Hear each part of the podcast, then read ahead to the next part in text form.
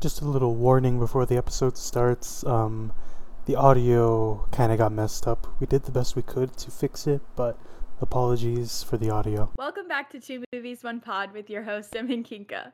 I'm Em, I'm Kinka.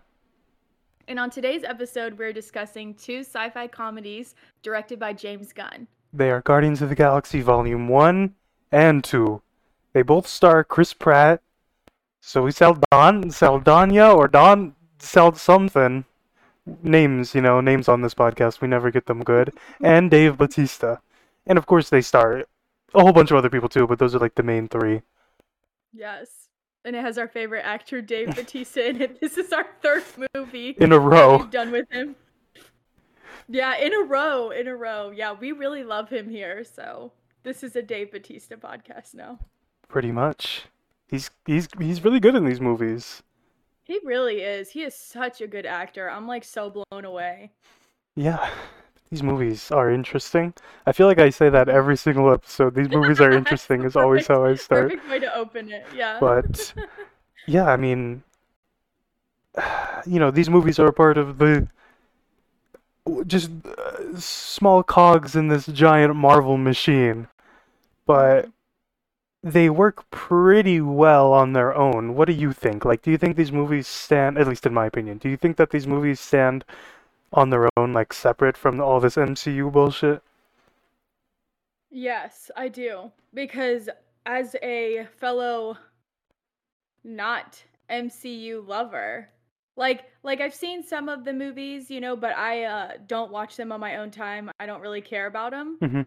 I actually loved these movies and the first one could be a standalone movie. Like even if you've never even heard of the MCU, you could watch the first one and be like, "Wow, that was a great sci-fi comedy kids movie or whatever." You know, like it, it was movie? nice.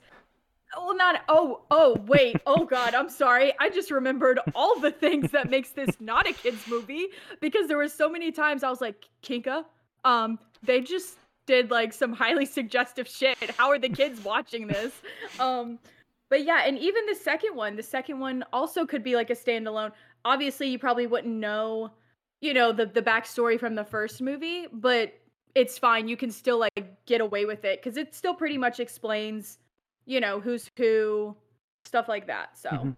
yeah i definitely think they stand alone great. I like these movies and i don't really love some of the other mcu movies so Yeah. Well, yeah, I used to be a, a a big MCU lover, but you know, after like Endgame, it's just been not quality's been dipping, and it's like you know everything that I cared about kind of ended.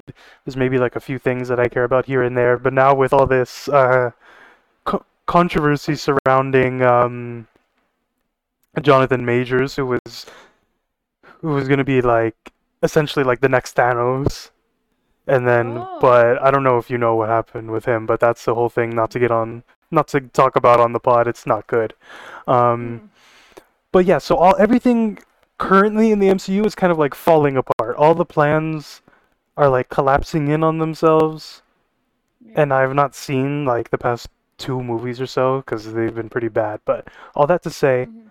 these movies I think represent like the best of the MCU, and they can be watched independently. Though there is a lot of kind of connections, like, especially in the first one, right? You there's literally that it's like the first like real appearance of Thanos in the MCU, yeah and he's such Mhm. a giant part of it. But I think, well, first of all, I think that to me, I feel like I'm almost it's almost certain to me that like the studio made James Gunn put Thanos in the first Guardians of the Galaxy movie.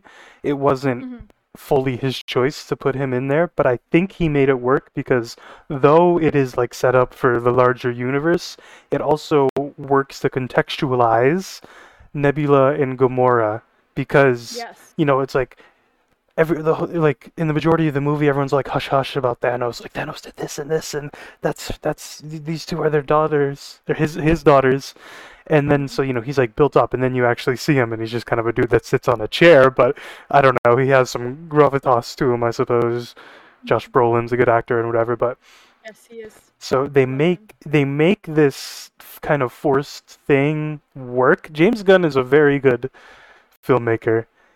He he made something that the studio forced him to have. Now this is completely speculation on my part that Thanos' inclusion in this movie was forced, but a lot of Right. things in these movies are forced by the studio to, to progress the overall story. Um, so he made it work. He made it work. He made a lot of things in these movies work that should not have. Yes, I agree.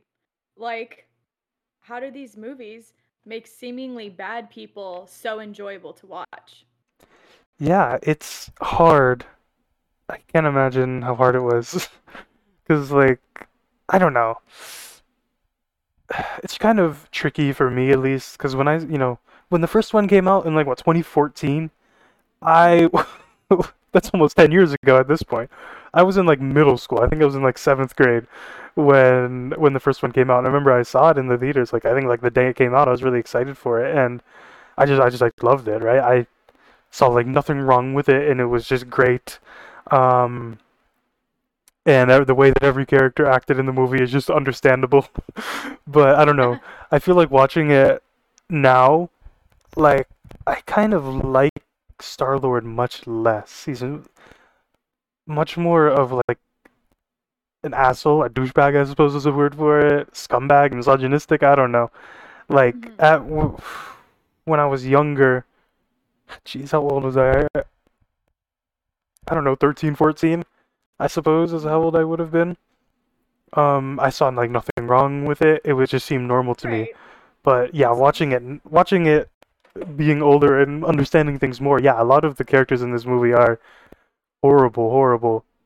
But I think, I, I guess I don't have an answer for this. I don't know how they make this. I don't know how they make this work. I suppose by not making people, you know, completely unredeemable. Sure, someone can be a bad person, but no one is entirely. I guess what they said in the first one, he's he's an asshole, but not like 100% a dick. He said Oh in the first God, movie. I did not remember that one, that quote. When it comes to what's his name, Peter Quill, which somehow you knew his name despite not having not having seen any of these movies, you knew his full legal name. Um, It's because I've seen Endgame, so Yeah, like I, I think I've heard it. Yeah. Um you know he he's he's a kind of like a misogynistic scumbag but i mean okay the movie starts with his mom him being a little kid and his mom just straight up fucking dying of cancer Oh, I can't. I cried. like it's such it's such like an intense cold opening for the movie especially considering the overall tone of the movie yeah, it's like it's a Disney movie. It's yeah very like, ooh, like too real. You know. Yeah, it was pretty like it gets you on his side pretty quick. So I guess, you know, he's got the baggage of being, you know, kidnapped from Earth and right out right immediately after his mom died right in front of him. So he has that baggage. So he's kind of he, you can kind of connect to him and it comes back to him, you know, never knowing his dad, mom died, blah blah blah. All this familial, that's a word I think, trauma. So, you know, it connects to him. And you know, everybody in this movie has some kind of trauma that has affected them. Mhm. I guess yeah, literally every single every single per- character in in every teammate in the Guardians of the Galaxy has this like specific root trauma that leads them to do what they do. Rocket with Mhm. I don't know being himself. Uh, well genetically like made you know or like whatever like Mhm. in a lab or whatever however he was made that seems to bother him a lot yeah, yeah, like being yeah, experimented on and turned he, like I don't even think he like started as a raccoon like he was just like created into some weird experiment. But yeah so he's got all that baggage of like hating himself so he kind of like hates the world in turn. And then Drax with his family being killed by was it Ronan or Thanos? I'm not sure. That's kind of confusing to me. I think it, was, Ronan uh it was ronan because thanos wanted him to do Hmm. it i think. Yeah. Yeah and then you got. he's like puppet or whatever What's who else? Uh, Gamora, you know, for being a daughter of Thanos, that's enough to give someone lifetime trauma. Um, with um nebula her and you know she's always been so jealous of her and she hates thanos yeah. Am I missing someone? Oh, Groot. I guess Groot doesn't really have any trauma. Groot's just Groot. love groot oh my god Groot's just doing his thing. Oh, i love him so much um But yeah, so I guess that's what kind of makes them enjoyable to watch is because they're not just entirely bad people. They have layers, relatable layers to them that get you to empathize with them and to be more willing to see them see them through their journey. Right. I, I agree completely. And one person that definitely stands out to me that I can't even remember his fucking name. It's the blue guy. What's his name? Yondu. Yondu. So obviously we hate him, right? You know, we, we the hate him. one. He sucks. Especially yes, in the first one. He's a bad guy. He's like a isn't he pretty much like a bounty hunter kind of? Yeah, he's like a pirate, a, a space pirate. Right. Right.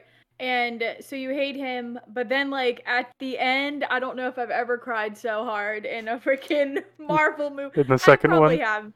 But it was yeah, in the second one, just to see like that father son dynamic that him and Peter Quill have after, you know, all the bullshit they've been through, it was just I, I still cried. I was like, Yeah, you're a dick, but like it's like we get why he was a dick. That's just him. It's just like, you know, so that was a that that's a huge standout moment to me of like someone who's a bad person. I fell in love with them and I was like so upset when they died. So yeah, yeah. that ending of the second one is fucking devastating. It is. like, it really is. And then they have his funeral uh, oh, shit. oh my god, his funeral. it's so sad. I hate it. And then even like Gamora and Nebula, they're like still on, you know, weird terms, but like you can feel and see the love between them. And so you you kind of understand like Nebula's just a hurt person hurt I don't know if she's a person, whatever the hell she is, but you know, just a hurt Individual. thing individual and yeah. And and so it's like you relate to her it's like you love someone but you're hurt by them and you have all this resentment and stuff so so it, it definitely humanizes every single character and that's why it's enjoyable because you can kind of you know like you said relate to them in some way or form you're like i've been there i've, I've felt that before you know? Yeah, hurt people hurt people pretty much is what i'm saying. In Yondu specifically, it's such like I didn't really realize it until rewatching it again, the second one for the pod, but like how subtly, like, well, for the most part, subtly that Yondu would like his character was like unraveling throughout the movie leading up to his death. Like th- it was pretty Didn't really subtle. notice it either Yeah, Mhm, like it was he would just you know he was ex- like what his whole crew did a mutiny on him so he was betrayed and then he was like kind of like a shell of himself talking about how he used to be a slave and whatnot and like it just i don't know it just like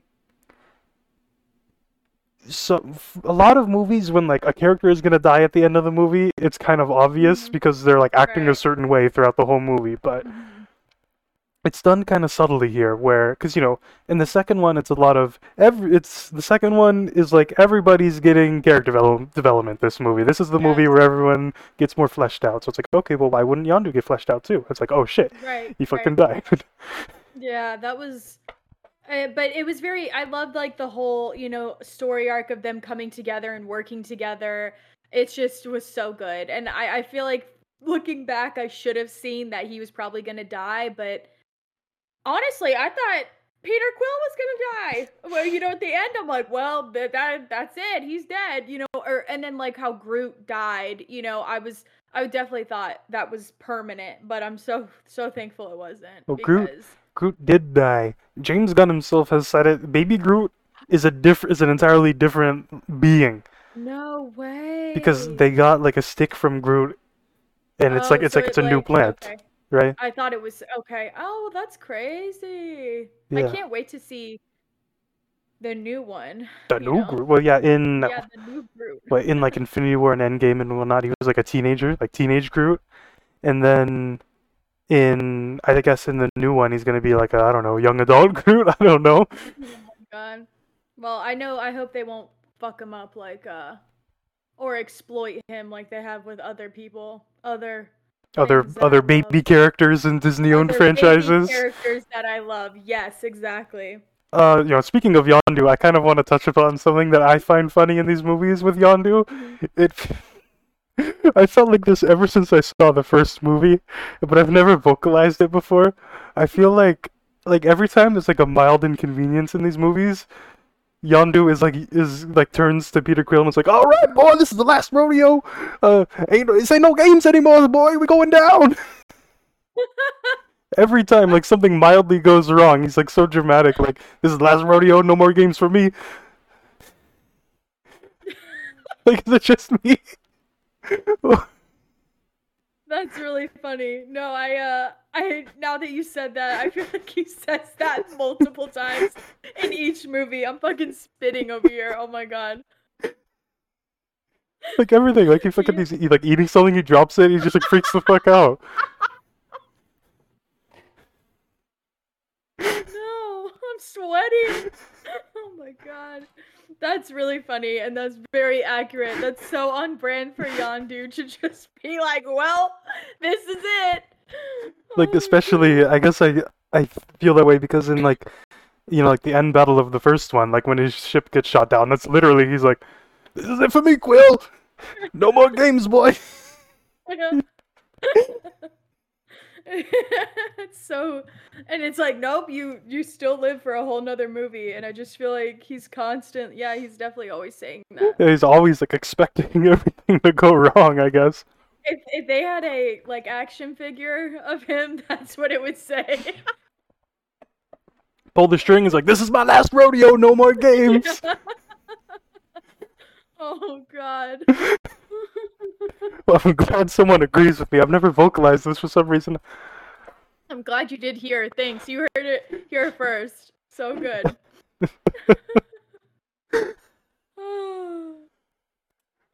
A lot of like strong themes of this movie to me i feel like it's like found family right? Like all these people are broken and like familyless Mhm. if that's a word.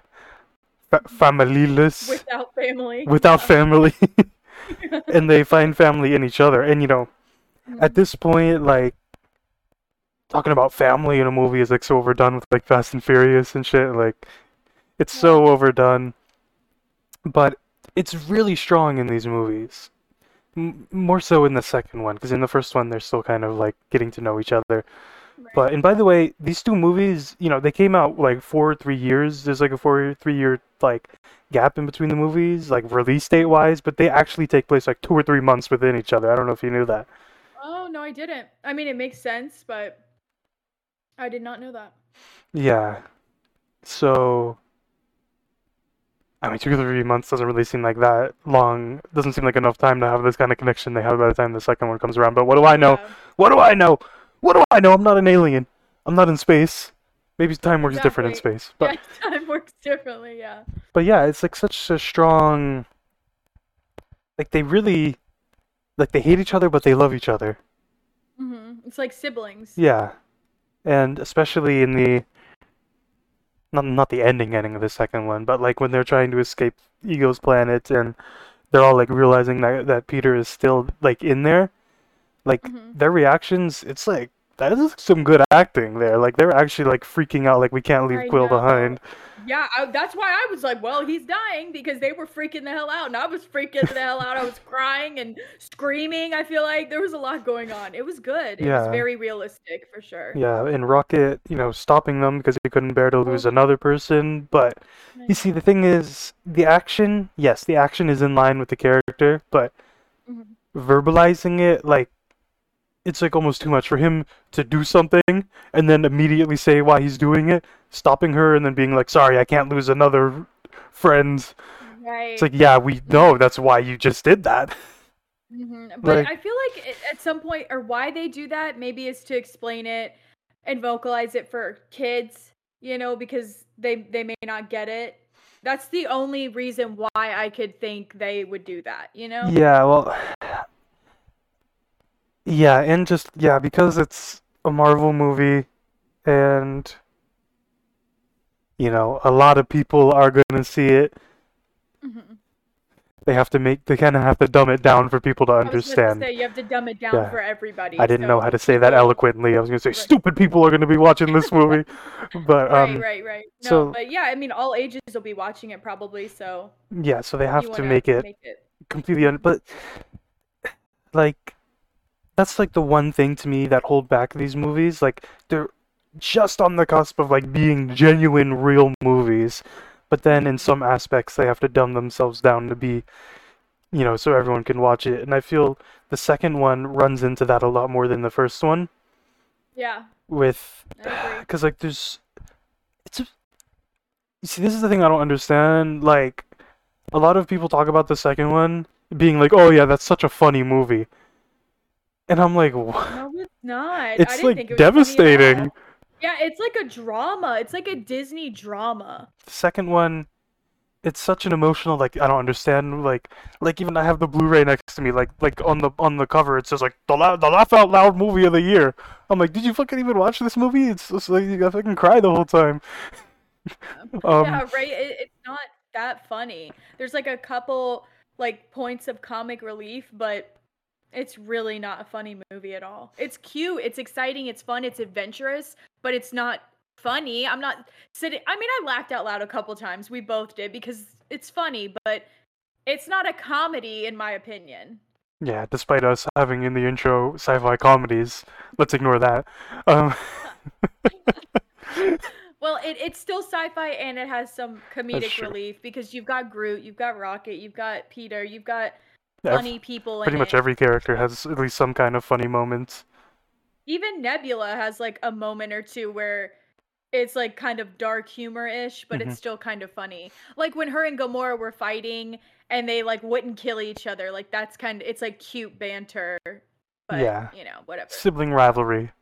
yes, right. Yeah, but um, so like there's such kind of like intense, like kind of deep, like drama and conflict in the second one, and it feels like whenever they get like close to like getting really deep with it, then they have to like cut back because then some it might alienate some people.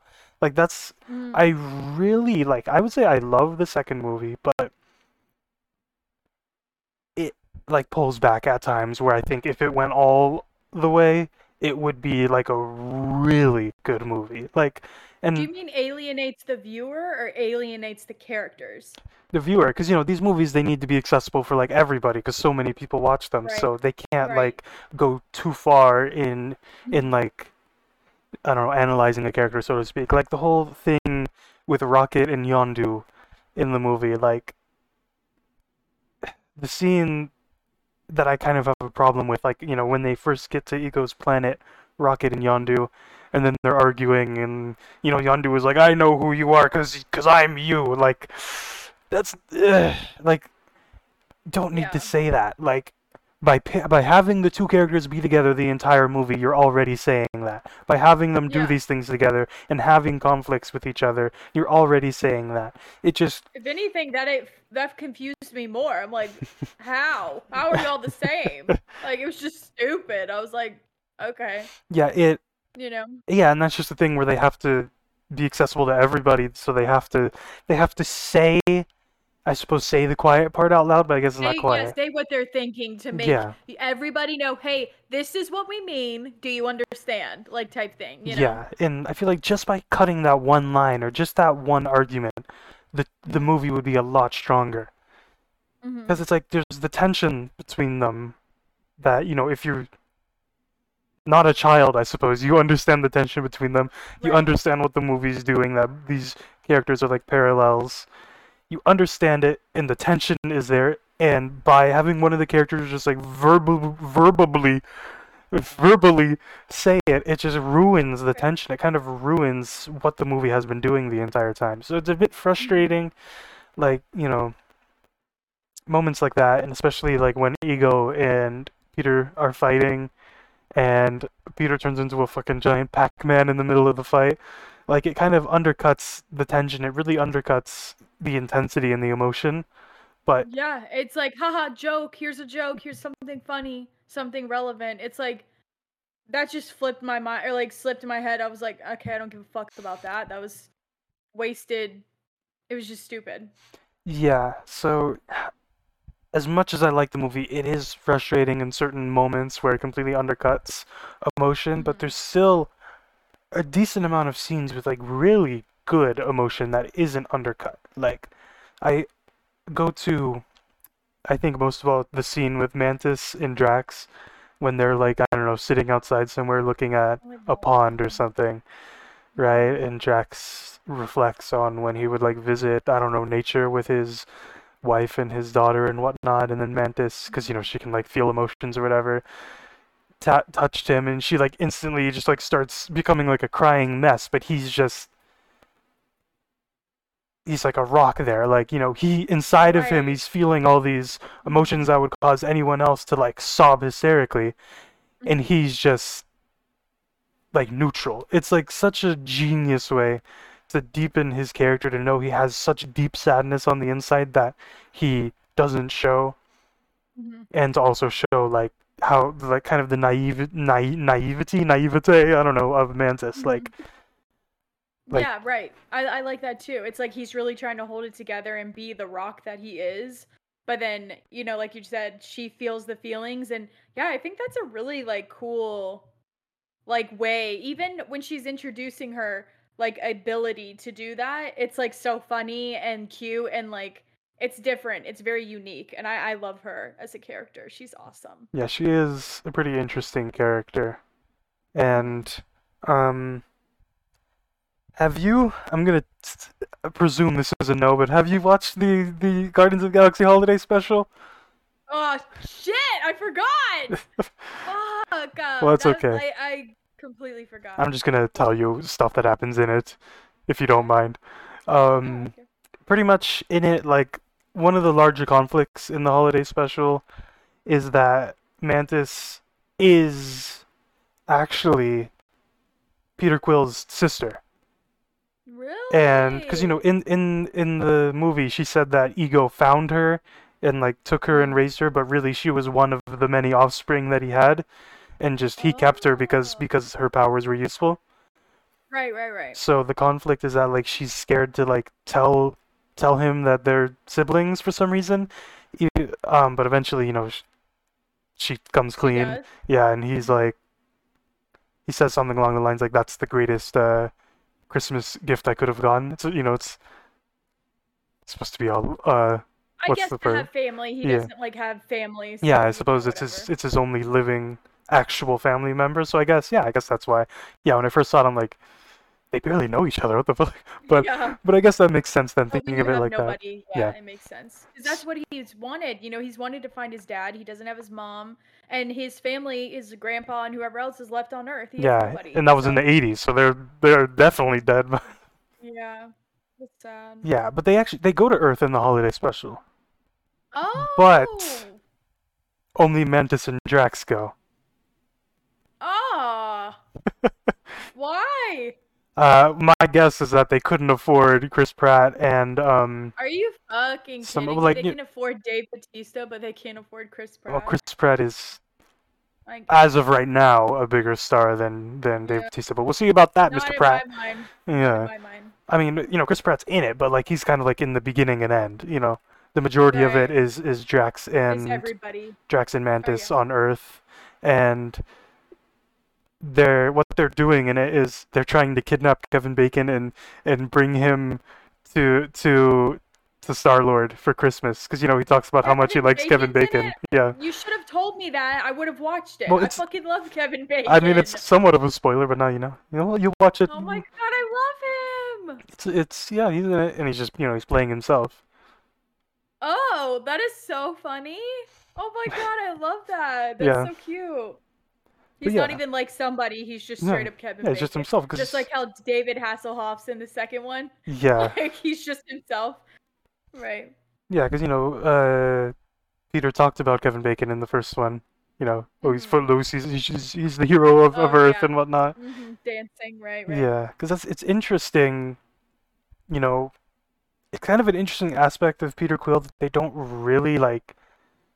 They kind of play it as la for laughs, and they don't really touch upon it that much. Is that like you know he left Earth when he was, you know, a young kid, so to him he kind of had this disconnect where like you know movies that he watched and stuff that he consumed in the 80s when he was a kid was just like real to him, like because Mhm. you know I, I don't know if this happened to you, but like when I was a kid, I would watch a movie and be like, okay, that's just a real thing that happened. Oh yeah, like I remember specifically. You you'll never know of this movie. It's called Indian Indian in the Cupboard. oh, yeah, I know that It's movie. like a okay, so it's a '90s movie, and I always always thought if I had a little Indian and I put him somewhere, he was gonna come to life and shit. Like, so I know exactly what you mean. I Yeah. always wanted that to be real so bad. Yeah, so like to him, Footloose is just something that happened, and Kevin Bacon is just the dude that did it, right? Right, right, right. And like I don't know, Knight Rider to him is just like the best thing ever, right? Because he just he has. It's an interesting aspect of him where like you know. He left Earth as a child, so he retains that childish view of Earth, and they just don't really touch upon it as much as they could. You know, we're doing this this podcast because the third one is coming out in like a week or two. Mhm. So we don't know what's in the third one. I'm praying to as all the deities in every pantheon that the third one is good because I really need this because Mhm, Marvel yeah. movies have been very bad lately, and I this is it'll be good. I given the track record, so. I don't think they'll fuck this one up. Like there's other ones that they could kind of like maybe get away with not being so you know like have such a tight leash on, but like some people may disagree. I think actually I'm not going to voice my Star Wars opinions here, No, but go ahead. You you should know do it. I mean? I encourage you. I I, I like the Disney Star Wars movies. I, I like them. Mhm. Um, and I thought they did a good job with them. So it's like I feel like they hold Star Wars and like Guardians of the Galaxy high up, and they're like, we can't fuck these up. These are like gold. These are our money makers. You know, like. So I I, I have faith, but after the Mandalorian season three, I don't know. Yeah. I don't know. After that, that was a very dis. We always come back to that. I feel like. I mean it was really bad. I don't know if you watched the whole thing. It ended like a week No, or I two didn't. ago. I like stopped after the third or fourth episode. I was just like, I'm done. Yeah, this is this just uh, it doesn't hit the same anymore. It never got better, in my opinion. If anything, it got Yeah. worse. But um, right. yeah, I think it definitely says something that Guardians of the Galaxy has such a presence in the theme parks. Mm-hmm. like- yeah, and that's what I'm saying. They can't fuck that one up. That's very. That's a big money maker. Yeah. So yeah. Like these movies, these Guardians of the Galaxy movies, like really connect with people. In, in a way that I think was whole, wholly unexpected. Like like I remember before before the first one came out, the sentiment was like, "What is this dumb shit? There's a walking tree. There's a fucking raccoon. Marvel Marvel fell off. Marvel's doing anything now." But it's like it's so crazy to me that like Groot is like a staple character, like a household name. He is for me now. I fucking love him. Yeah, like before these Guardians of the Galaxy movies, yeah, I don't, I don't, I've never read the comics, so I'm not certain. But I think Groot was like, you know, like if you wanna, you know, it's like if you wanna like say something obscure, it'd be like, look what I know. I know about Groot. He's a walking and talking tree. Like you know, like me when I bring up the most obscure ass Star Wars characters. like, oh, what about Droopy McCool? Right? Like, like I, th- I feel like Groot was like that level of a character, and now like everyone and their mom knows Groot. Right. He's like a Grogu now. Yeah. He was the first Grogu. Pretty much. He was, yeah, Grogu. They saw Baby Groot and they said, okay, but Yoda. Let's do this for Star Wars and just do Yoda. Pretty Yeah, much. Exactly. Like, there's Yeah. these uh, Guardians of the Galaxy movies. Okay, if anyone can't tell, I like really love these movies. I don't know, for quite a, for a long time, like these were just like straight up like my favorite movies. But then, of course, you know, I actually started watching real movies and developed tastes watching, you know, some action, so other, you know what I mean. You know, Marvel movies, they're only so real. So like, yeah, you know, these movies, they have they have like much more of an impact than I think like we really realize. Like as a society, I know that's a bit much, but like these movies have had a pretty big impact on like I don't know movies and you know not really culture, but like movies. Because like you know this really, to me, I could be wrong. But to me, I feel like these these mov- these movies pioneered the kind of a group of assholes teaming together, like you know Suicide Squad, ripped them off um, in many ways. Especially you know this movie also to me pioneered having like you know like licensed music throughout the entire movie. This Mhm. movie really pioneered it, and you know like usually with trends like that, they're very quickly the point of the trend is lost. Like, you know, it this these movies, the music is very much a part, like a part of the movie because it's Mhm. such it's like one of the last things that Peter Quill has that reminds him of Earth is his music. So it's like a Mhm. deep part of the character and the movie, and it fits. It, it's justifiable. But then you look at a movie like Su- the Suicide Squad from 2016 that just tried to rip off uh, Guardians of the Galaxy in every way with a group of assholes that team up and the constant music throughout. It just doesn't make any sense in that movie. It's just here's here's uh sympathy for the devil here's here's eminem here's uh, fucking i don't know like it's just It's trying too hard. It's reaching to be relevant Yeah. and be like, "Oh, I know this song." Like, shut up. yeah it's, you know, it's every just like it doesn't feel right. it's it's because it's unjustifiable it's only there because well look guardians of the galaxy did it and that made a lot of money that's the only Right, but it reason makes why sense because that was the music Peter Quill listened to. So it's like we're listening to like the soundtrack of his like life on Earth, especially and and now. So it feels right. It feels good, and it fits perfectly with the scenes. It's so good. yeah it I'm so strengthens the movie music in the movies. Yeah, it, it makes the movie I love it. stronger and it's justifiable and see this is kind of an interesting thing um because you know Gar- the sorry not Guard, Suicide Squad entirely tried to rip off Guardians of the Galaxy failed miserably so then when they wanted to reboot the Suicide Squad you know who they got to make this the Suicide Squad they got James Gunn to write and direct the second Suicide Squad movie Really? I did not know that. Yeah. Oh my god. yeah it came out I think like tw 2021 like a few years ago they made another Suicide Squad movie with James Gunn Yeah, I think I watched the second one because Pete Davidson was in it. Yeah. Is that the one? yeah And he was only in it for two seconds, and I was pissed, and I was like, Yeah. "Ah, I'm not watching this. But yeah, that one, yeah, it's yeah. the same same writer and director as the Guardians of the Galaxy movies. We get it. You want to be like them, God. Yeah, but I mean that one is it's obviously much better than the second than the first one, but I still eh maybe I'd need to see it again, but when I saw it I was kind of like, okay, I guess. Yeah. I- it just doesn't hit the same. It's not, and and it's more crude, and it's just not. Yeah, it's rated it's just not R. Yeah. Yeah. Hmm. so yeah, I mean, do you what do you think about the about the trend of these never-ending songs in movies? Like, do you think that Guardians of the Galaxy started it? And like, what do you think about the trend? Do you think there's been Sorry, I'm asking you a lot of questions. I'll let you answer questions before I start asking them. Yeah, you know, actually, it's crazy that you say that. They may have started the trend in in only in the sense of like very popular movies because literally right off the top of my head that come that comes to mind is Dazed and Confused. That movie has a shit ton of copyrighted music and the soundtrack is amazing.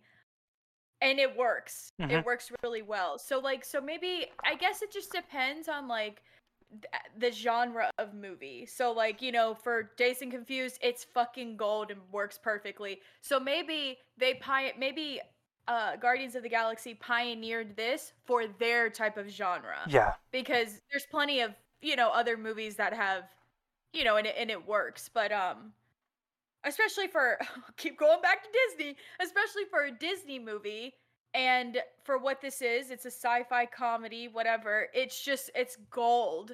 And a lot of the songs that have been playing that have played through the movies, I can't stop thinking them in my head. They're Yeah. stuck in my head and they're like imprinted on me now. And when I think of those songs, I think of the movies and it just like gives you that good feeling and they they knew what they were doing and they executed it perfectly. I absolutely love it. yeah. Like to a degree, um, I have been influenced, you know, by these movies in regards to like music. Like creatively for me, whenever I'm like writing something, I like listen to a song and I like imagine a scene or like a set piece around the song. Like I Mhm. I wrote something when I was in high school. It was absolutely terrible, and it was it was terrible because I leaned on that too heavily, and like Oh. it was like every scene was a song. Like like I don't know how to So describe it. No, not a no, but it's like you know I would listen to a song and like envision like the kind of vibe that the song gave off, and like I sort of Right. like you know it's it's a good tool, but you can't overly use it, or it has to be it has to have some kind of connective tissue. Like for what I was writing, there was no reason for this music. You know, right. it's it's like all these movies they try doing this, and they don't understand that there there just needs to be a reason, a justifiable reason for this music. And Right, Guardians of the Galaxy did it so so perfectly. Yeah, because there's a fucking reason. Because this is Peter's type of music. This is what he likes, and he's constantly has that tape deck, and that's like his prized fucking possession. He loves that shit. So it, it's like, like I said, it's like, it's like you feel like you are, like you can relate to Peter, and you're like in his mind because you're hearing the music that he has listened to, and you're just like, it, it, it like takes you back. There's another movie we watched recently, or maybe I watched it on my own but it's like a song that takes you back to a time that you never lived. It like makes you nostalgic for something that didn't happen, like in his life. You know, maybe whatever memory he's thinking of when he listens to certain songs, you're like you feel that, you know, like you're taken back there. I don't know. I f- feel that a lot with music. I like I don't know. But yeah. Yeah, it just really helps you understand him. Like it does it says so much without uttering a word.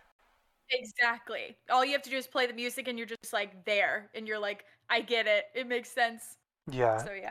it's just so smart and it's so unfortunate that it started a trend of com- just people completely misunderstanding the point. All they thought was "We put popular music in a movie, it makes the movie better. Oh, money, money. I hate when horror movies do that. Actually, it pisses me the fuck off. Yeah. Because they try, especially these new horror movies nowadays in the 2020s, they'll add like some popular song.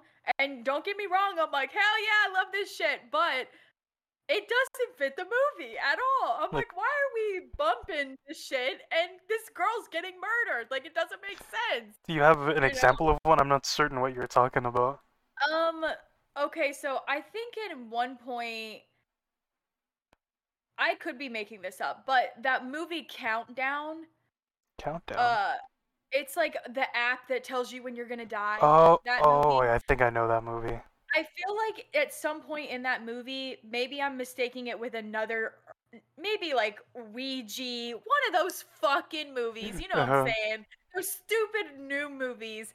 One of them has like a you know a popular song, and of course you're like, oh, but and this comes back. This comes back to when we when I said the shit I did about Men in Black.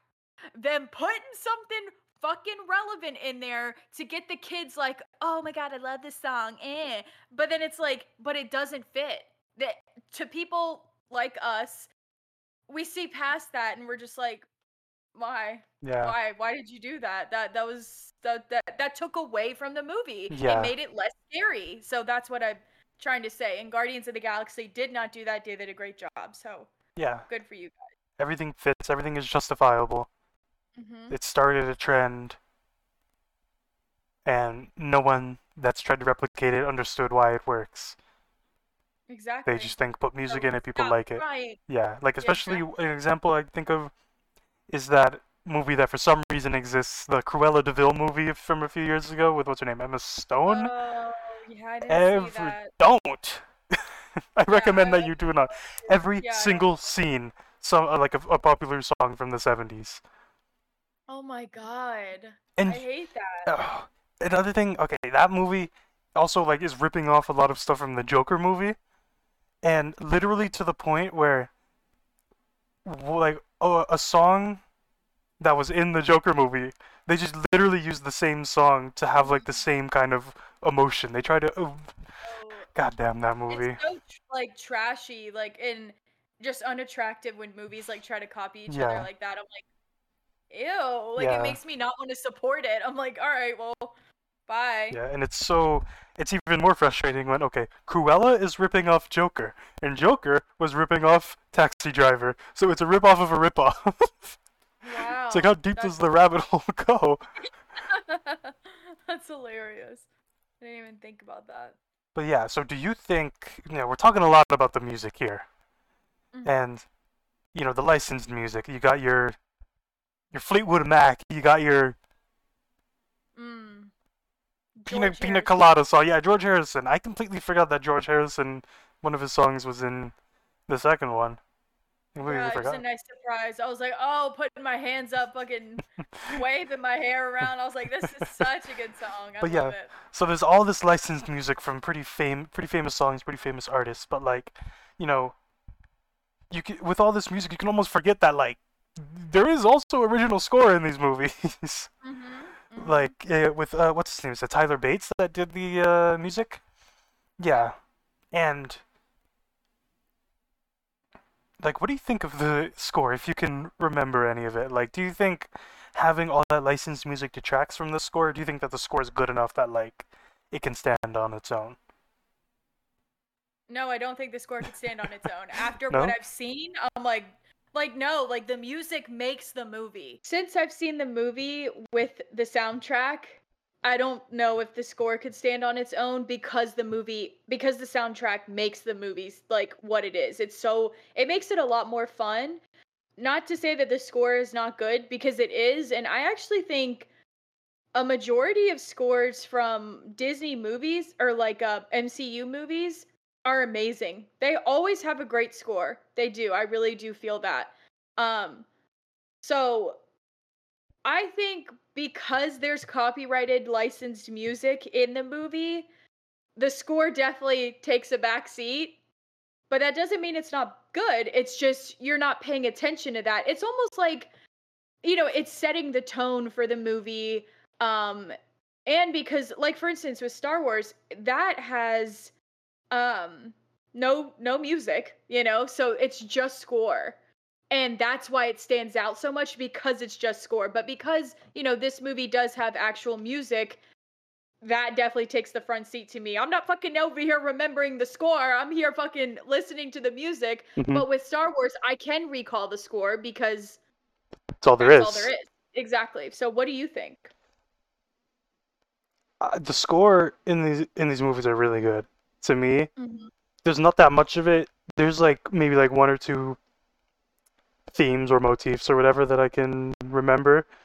Like especially like the main theme of the Guardians of the Galaxy, I think is a very strong theme that I I say it's strong, but I can't like really remember it because I kind of Right. can in my head I conflate it with the Avengers theme because they're kind of similar. yeah i think i do the same as well but it's a really strong theme and the score like can evoke some emotions that the licensed music can't like when yondu yondu's death scene there was score there wasn't licensed music like i think Oh yeah. Oh god, yeah. See, obviously that's warranted, right? You're not gonna want some fucking music over that. You want something serious and like, you know, there's Yeah. a time and a place, and they understood what to do.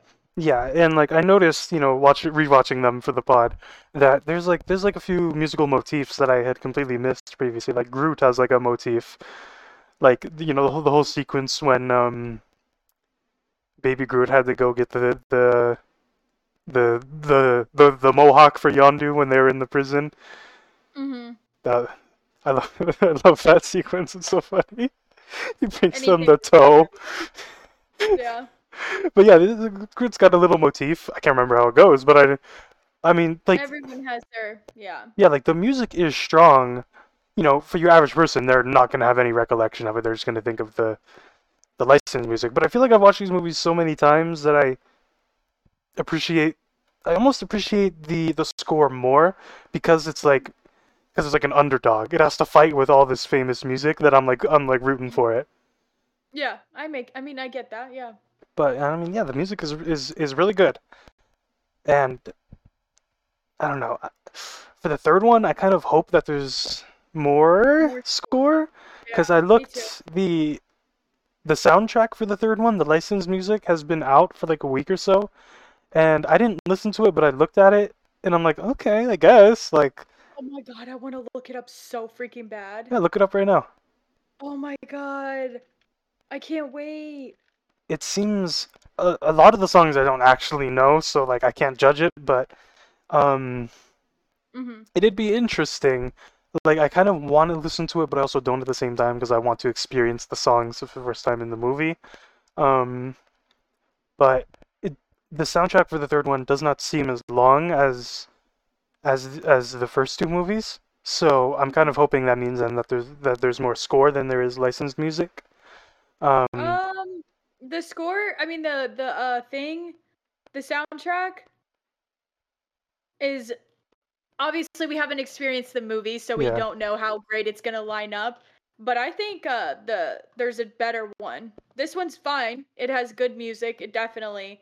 But um, yeah, like I don't know. actually, Seems odd. Like that actually. sorry, you go ahead. No, go ahead. You finish your Okay. thought. It, it just seems odd. Like in the third one, they're gonna have like Creep, fucking Radiohead. How's that gonna fit in Guardians of the Galaxy? Well, and it's this acoustic version, so it's like, you know, it's about to be some serious fucking moment. You know what I mean? But it's just that song is so like that song is overplayed to the point where it has lost any impact whatsoever. Well, and so is "Crazy on You" by Heart. That is so overplayed. Uh, "No Sleep Till Brooklyn." Yeah, Uh, very. So, so it's uh, it's okay. Yeah. But I'm that actually. No, I'm trying to say that actually leads me to saying which soundtrack do you Yeah. prefer? But no, that's okay. sorry. That's we were gonna get there anyway, so let's get there right now. I was just all I was gonna say was just you know, I kind of want to judge it. It doesn't seem as strong as the other two, but I haven't seen the movie. I'm gonna hold my Exactly. judgments. But right. yes, So I don't want to say of yet. of the first two soundtracks, for me, it is a Mhm. definite, undeniable. I can't even, I can't be swayed that the second one is the better soundtrack. I agree. I agree. I'm actually gonna pull it up right now. Um. Yeah, a hundred percent. So good. Uh, the first one's fine. The first one's good, but the second one just hit home. You know, like I was just like, especially because a lot of the thing, a lot of the songs I've um, I have re- recognized. So I was like, fucking jamming. You know, hmm it was good. Yeah, like the first, the first soundtrack, you know, it's the first movie, so it's kind of like Right. it's kind of like we're trying this out. hmm But then the second one, it's like, okay, we know what we're doing, and we are doing it.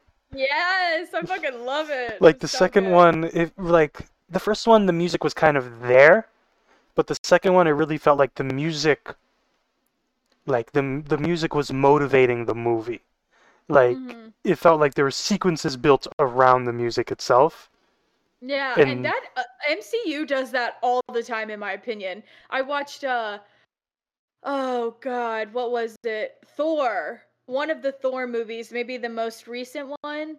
hopefully not the most recent one that one was fucking terrible probably the third one because the third one Maybe. they were trying to be like guardians of the galaxy Yeah, and I remember there was like a fight scene in like a arena type thing. yeah it's the third one It was it was a very um uh, it was literally like uh thunderstruck. I I'm like 99.9% sure that's what was playing, which I feel like they overused that song. Is that just me? But it, it's so fitting for Thor, I guess, right? But um Yeah.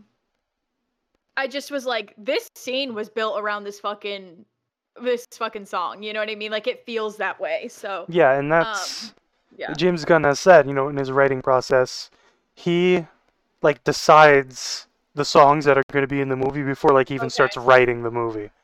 That's interesting to know because uh I see that now and I feel it. No, it's not a bad thing, but you know, it's just um it's interesting to know that. Yeah, it's like the second, you know, the awesome what is it called? Awesome Mix Volume 2, is that what they call it? Something like that. Yeah. It's yeah, all yeah. very like super specifically handpicked to evoke the themes of the movie. Mhm. like like it's always forever like in my brain the sequence in the movie in the second one we're talking about the second one so much more than the first one Well, it's it's it's better it is. It is. but yeah the, the sequence in the second one when uh peter drax and gamora uh, decided to go with ego to his planet and Mhm. the chain is playing by, Fleet, by fleetwood mac it's That's a good song. so it's such a strong like all it is is they're just walking like they talk to each But other a it's little bit and they walk Monumental. Yeah. Yeah, it's so good. but it evokes such a strong emotion and such a strong feeling of like this them separating is gonna have such a like drastic like something is going to happen. Because there's the Yeah, tension between like um Peter and the raccoon. Can't remember his name. Rocket. Yeah there's the tension between them. And you know it's it's like cutting. It's like Rocket looks ashamed. He's like turning away and the song is playing and everything and just and it's the slow mo of them walking to to Ego ship and it all just it's so strong it's genius it's kind of It is, genius it's a masterpiece. Like even just the one scene with the you know the the shots, the the walking, what's going on, the, the especially the song choice, like the lyrics.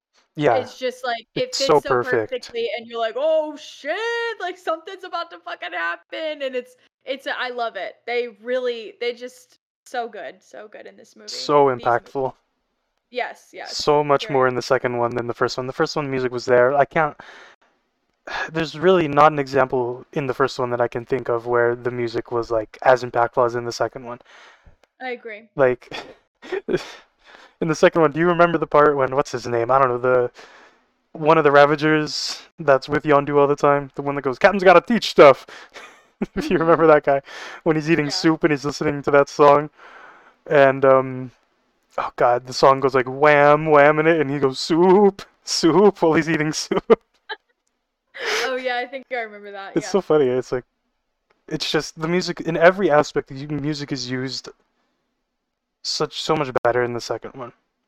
hmm I and- agree. And like you know the sequence where Rocket is like set up all those traps in the forest, and you got that Mhm. song Southern Nights playing.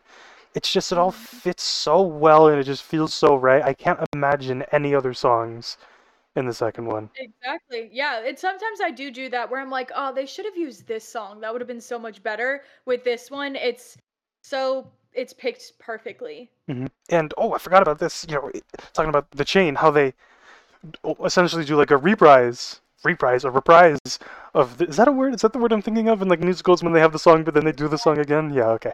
Yeah, they like bring back the chain towards the end of the movie when Ego Right. and Oh, Peter are fighting. I love when they use the same song and you're just like, yes! Like it just fucking it's like so empowering. I love it. Yeah, it comes back and it's it like full circle. It, it almost yeah like recontextualized. You know, at the first time it was about the tensions between everyone in the Guardians and like. Are they? Is this like the end? Are they all like falling out of love? Are they all becoming, growing to hate each other? But then when it plays again, it's all about All ego. together. Yeah, but then it's also about you know the tension between ego and Peter. It's like this is my dad, but like I gotta kill him, and it's this tension of do I just? He's giving he can give me everything that I've wanted since I was a kid. hmm It's it's quite the dilemma. He's he can give me everything I've ever wanted since I was a kid, but like my found family, essentially at his point at this point, my real family are all gonna die. Right. So he he's put more time in with them and obviously the big oh shit moment is when we find out Ego killed his mom. yeah, I love And, that. that, and Peter will not come back from that. He's like, I don't give a fuck who you are. You killed my mom. You're done. Yeah, You know. I love that that dolly zoom on the realization that he killed Mhm. his mom. He's like, That's I love that. Yeah, it's good. It's so good. Yeah, I remember the first time I saw it, I was like, yes. Yeah, I was like, oh shit. Yeah, and unfortunately now that scene has become a meme. Well, I guess not Oh, unfortunately, but you know, when when things become memes, they like lose their impact. Yeah, it makes it less like yeah, I agree. Um so most sequels fall short of the original. How does Guardians of the Galaxy Volume 2 fare? I mean, all I of think we've answered it. Do, do we even have to explain it? But yeah. I mean, the first one's good. The first one's solid. The first one evokes emotion, but the second one is like, hey, you want to cry for two and a half hours?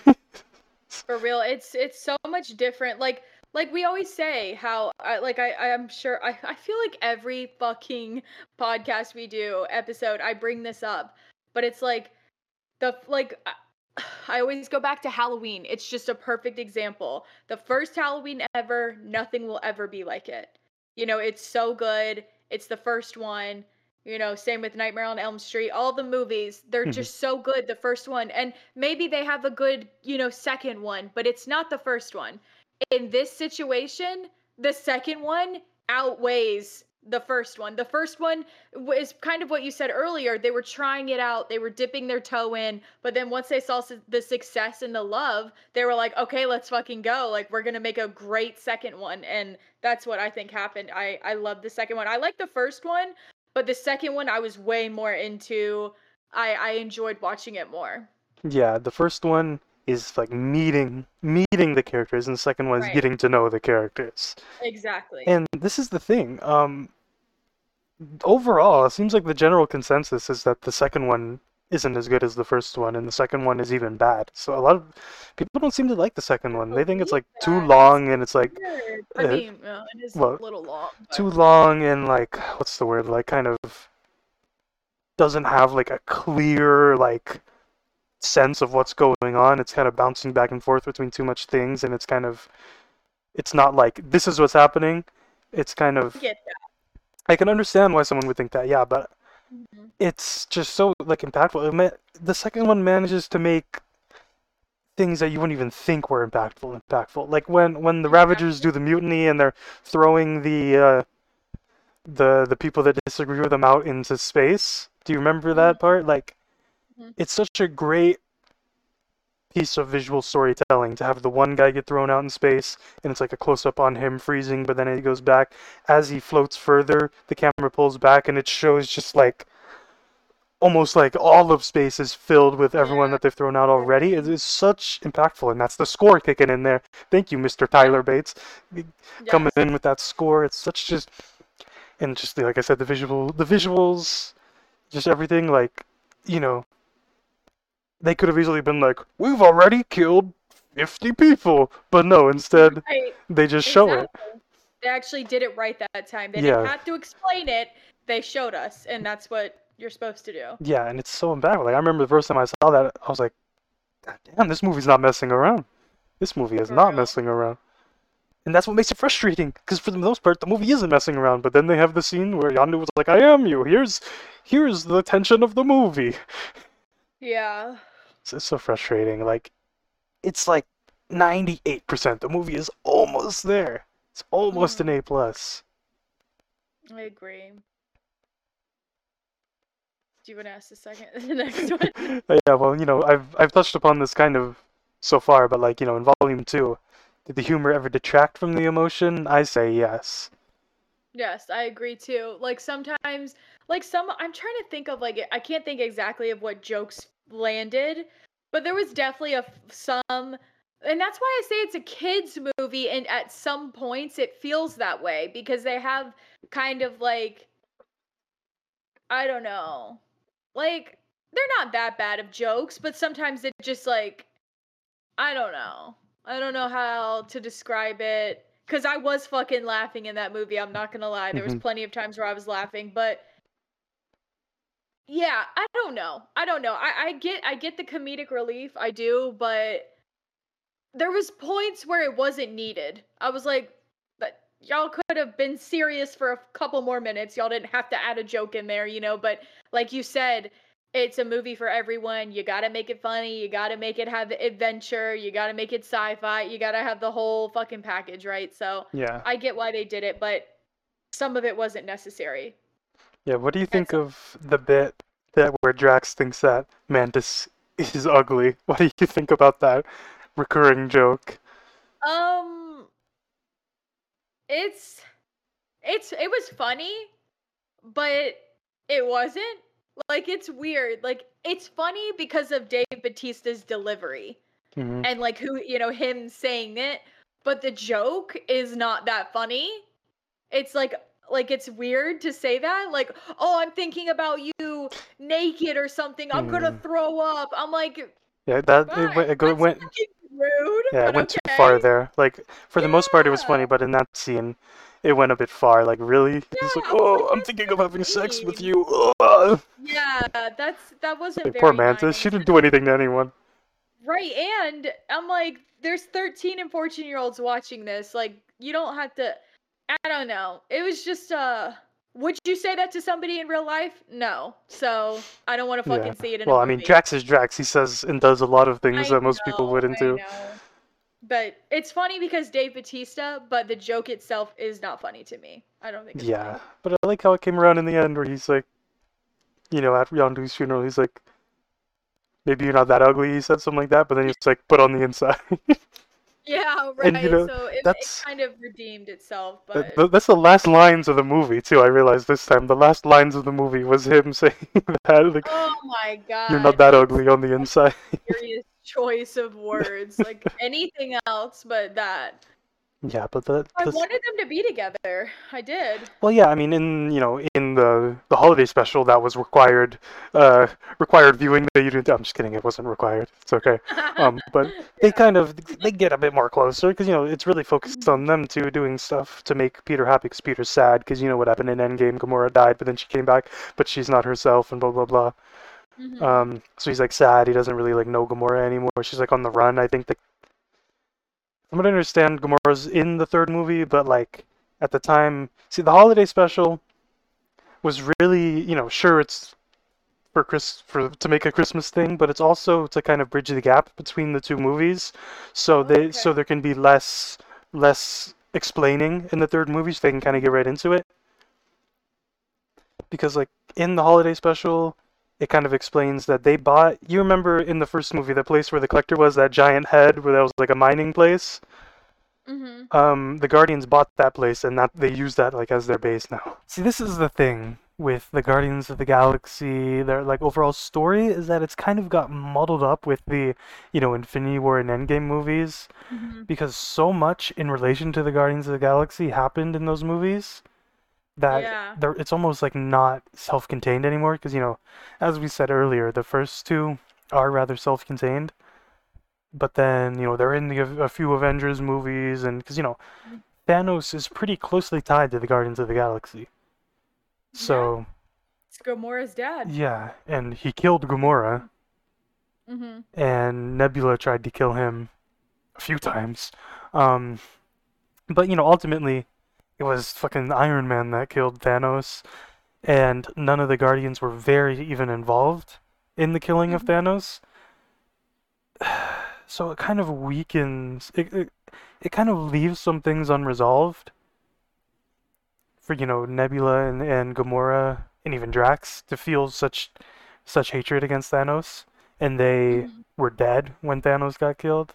Or I guess they came back, but you know, it and then the whole thing it's so I Yeah, it does get muddled. Yeah. I yeah, agree. this is the thing that kind of makes me worried about volume 3 is because the whole thing with Gamora where she died in Infinity War but then came back in Endgame, but she is the Gamora they she came from the past right before the first Guardians of the Galaxy movie happened.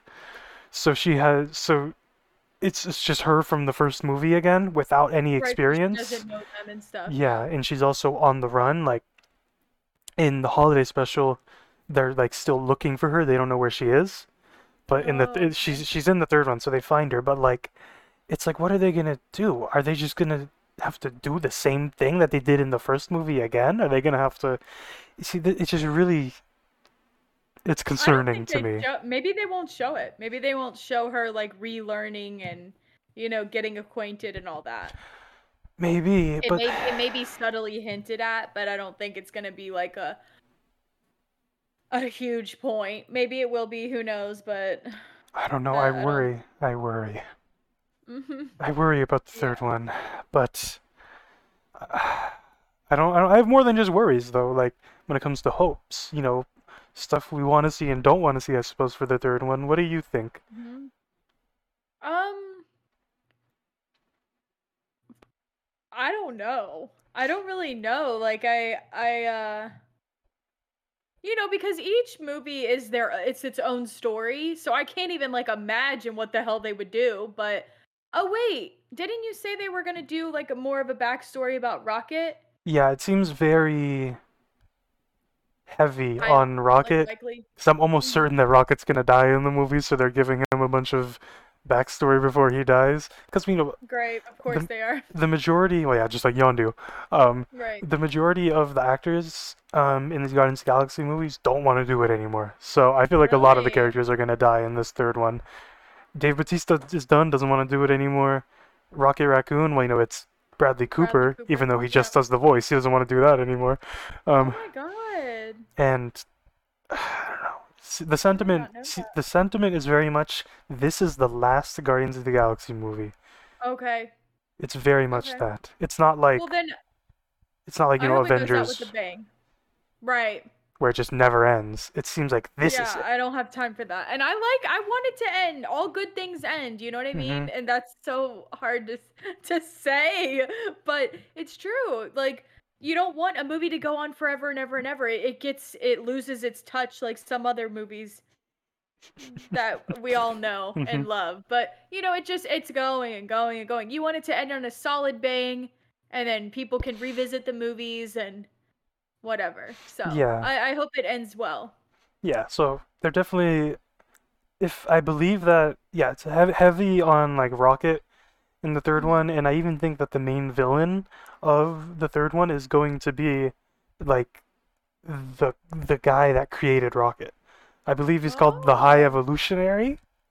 Okay. I think they mentioned Yeah, him in the like first to one. see that. That'd be cool. So that's who they have to like. That's the antagonist of the movie then. Yeah, well, there's also see we didn't we didn't watch the post credit scenes for the second one, but Oh. the um the you know the golden lady, the the weird golden people, Mhm, Aryan race or whatever, that was weird. It's like some white supremacist shit. Um, yeah. Weird. but they you know they're mad at the Guardians of the Galaxy because they're better than them in every way. Um, hmm and so they're gonna create another golden person, but like that's better than everybody and everything.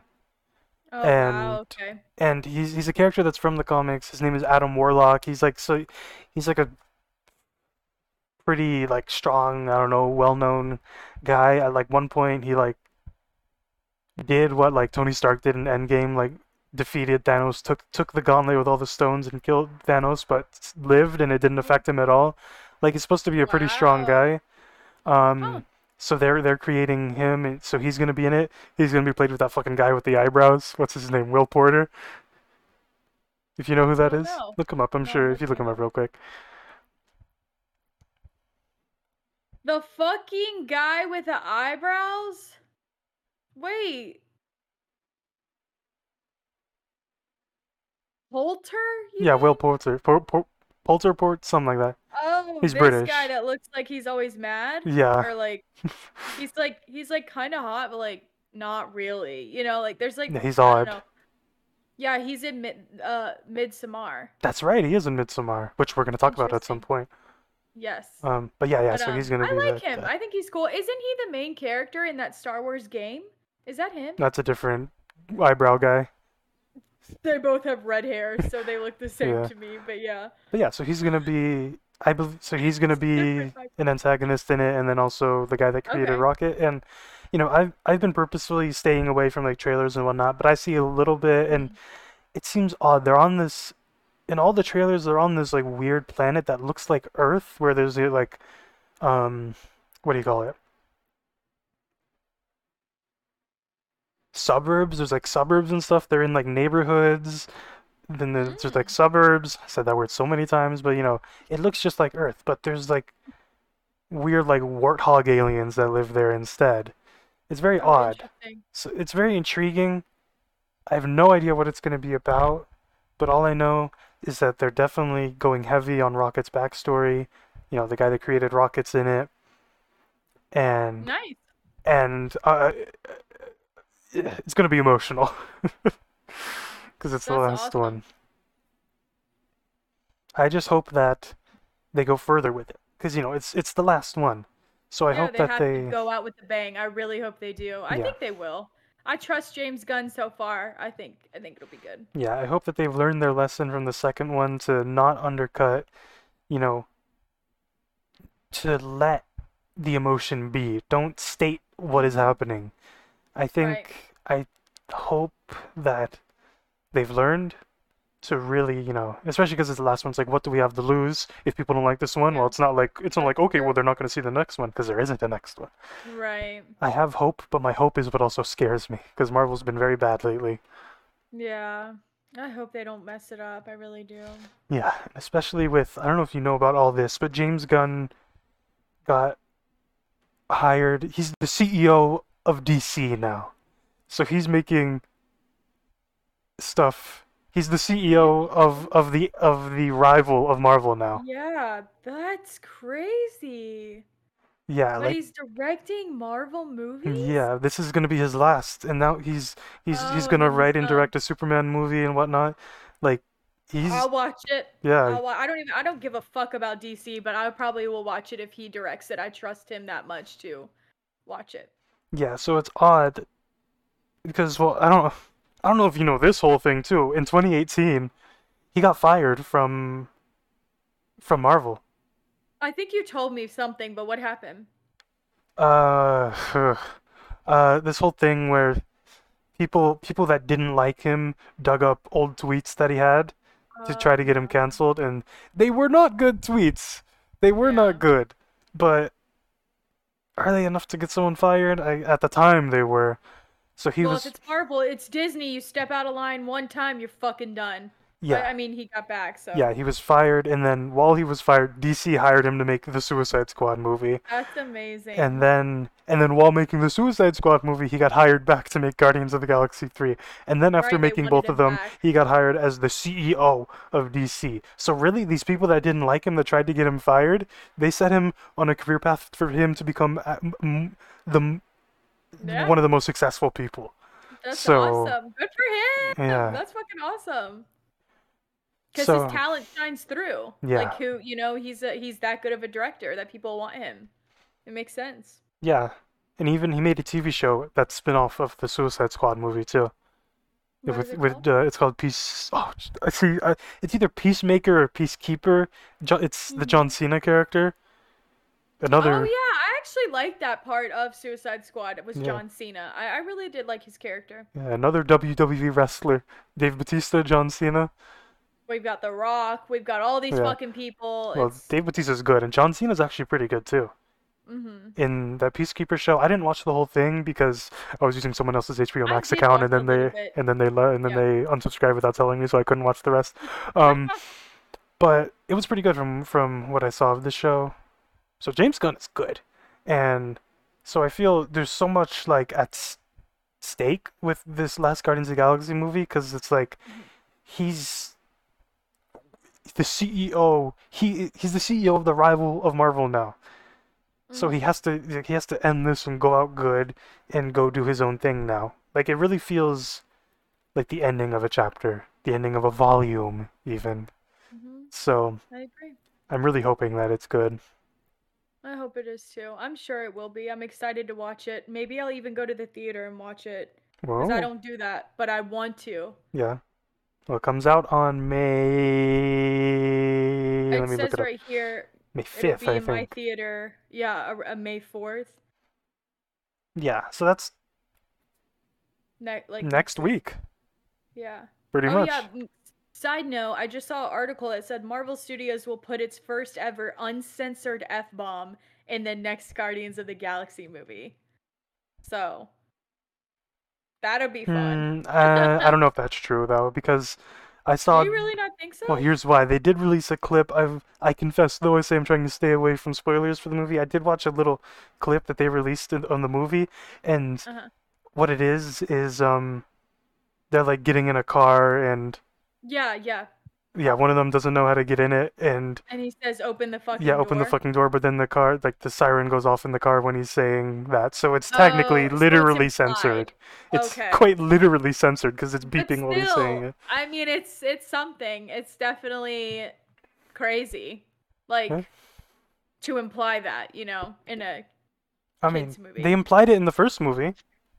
Oh yeah, and they've been fucking flipping the bird the whole damn movie too. Yeah, like Yeah. They don't give a fuck. Yeah. So who knows? I mean, if that's if that's what they're releasing before the movie comes out, who knows what is actually going to be in the movie? Right. But yeah, what would you? So Or you go, you go, because I asked the thing before. So, what would you rate both of these movies out of five? Well, the first one. This is kind of tough because the more I think about both of them, I like the second one so much more mm-hmm. that it like by comparison makes me like the the first one less, but that's kind of mm-hmm. unfair. So I don't know. The first one I would say is either three and a half or four stars, and the second one is four and a half stars. Like I said, there's certain things in it that that m- don't make it an A plus, but it's still really good. Four and a half. I understand. What about you? I would give the first one three and a half stars, and I'd give the second one four stars. So just a little difference. I want to I want to give the second one 4.5, but that's clu- too too close to 5 for me because I don't think it's a per like you how about this? I'll give it 4.5 the second movie, but I don't tend to go to these genres. So like for what this movie is, a MCU movie, it, what the the sci-fi comedy drama, I I think it's it's pretty damn good. I I would watch it again and it was a good time. But yeah, I just don't love that genre, but for what it is, it's great. Yeah, So yeah, my my rating's pretty much the same as yours. Hmm. fun. Nice. So these were great movies, and I honestly was not totally stoked to watch them, but I'm so so glad I did because I, I actually have a newfound love for them. And when I go to Disneyland, now I can fucking understand the things that are going on, Yeah. and I'm like, oh, I've seen the movie, like I get it. So Yeah. yeah, cool. So now, uh, to thank our patrons, um. We have a Patreon. you- yeah, do you want? Yeah, do you want to explain the Patreon? You do Yeah. a lot better than I do. Yeah, because you know no one knows what Patreon is. It's a very underground thing that no one is aware of. Thing. Yeah. You give us money, we we give you content early. You give us money, you get this thing like a week early, Mhm. and you get direct correspondence with us. Because outside of of being a patron, that's near impossible to get. It really is. It's yeah, definitely. You get to be in the patron only Discord server where we can discuss future plans, we can discuss episodes we've already done, discuss discuss Whatever. Yeah. anything within reason. Um Movies. movies. TV shows even. Yeah. I like TV shows. Me too. We like TV shows. We both do. So talk about TV. Talk about Barry. I love that show Barry. But anyways, we're Um, gonna Patreon. I haven't seen Um, it. um but yeah. Yeah, we have three tiers. Mhm. They're all worth it, in my opinion. Yeah. As someone that's not going to be paying. Mm-hmm. There's a one dollar tier, a four dollar tier, and an eight dollar tier. Yes, So and of even course, the one dollar a month is very appreciated. yeah, and of course they all exponentially give you more and more stuff because that's Mhm. how Patreon works. But yeah, they all they all work to help us fund the podcast. A lot of these movies we need to rent to watch because they're not on streaming services, so we use the Patreon fund, and you know Mhm. it works well. It does. We really love it. We love not having to, you know, dip into our own funds for that. So hmm It's a fun solely- time. It is a fun time. but um I'll go ahead and thank the patrons. Uh Lucy and Voldy, Water Bucket, Panda Bear, Legend Gaming, and Sam here. Thank you guys so much for always supporting us every single month that we've been doing the podcast. We really appreciate it and we love you guys. And if you want to join, our link will be in the show notes or in In the bio, in the description. in the bio, yeah, of our YouTube video. And you on- can- and on Spotify and Apple. right, that's what I meant. Show notes. That's what I think. That's what they're Is it? called. Okay. Yeah, on Apple. Yeah, I don't even know. Yeah. Anyway, sorry to interrupt. interrupted you to say some shit you already said. My bad. Oh god. But yeah, thanks uh for watching and listening. This one's probably been super long, but stay out. I mean, don't stay out. Stay on the lookout for um a new episode coming soon. We don't know what it'll be yet, but it'll be a good one. And see Guardians of the Galaxy Volume 3. Yes. And if you do, let us know what you think and definitely comment and let us know what you think of these two movies, which one your favorite is, and yeah. Yeah. Thanks. Later.